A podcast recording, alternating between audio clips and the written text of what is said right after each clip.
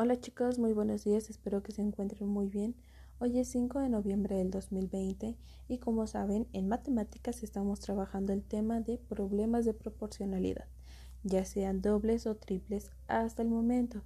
Estos problemas nos ayudan o nos permiten sacar el valor de ciertas cantidades o productos, saber o reconocer si algo está más caro o está más barato, si tiene más producto o, tienes, o tiene menos producto. En este caso lo vamos a ir haciendo un poco más vivencial.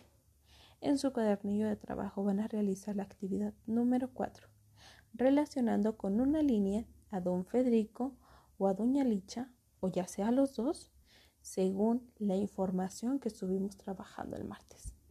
¿Quién da más caro las bolsitas de tamborcitos? ¿Quién da más caro las, las ¿Quién da más quién vende 12 bolsas de paletas en 52 pesos, quien conviene comprarle paletas, quien vende 6 bolsitas de chiclosos en solo 20 pesos y con quién conviene comprar los chiclosos. Van a tener que relacionar a quién corresponde esta información.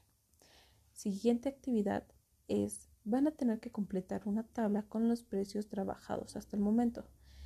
¿Cuánto cuestan o en cuánto nos salen seis bolsitas de cacahuatos? Si seis bolsitas de cacahuates están en 12 pesos, ¿qué operación necesitamos sacar para poder saber el precio de solo tres? Esa sería nuestra actividad número 5 que estaremos realizando hasta el momento de hoy. Cualquier duda pueden mandarme un mensajito.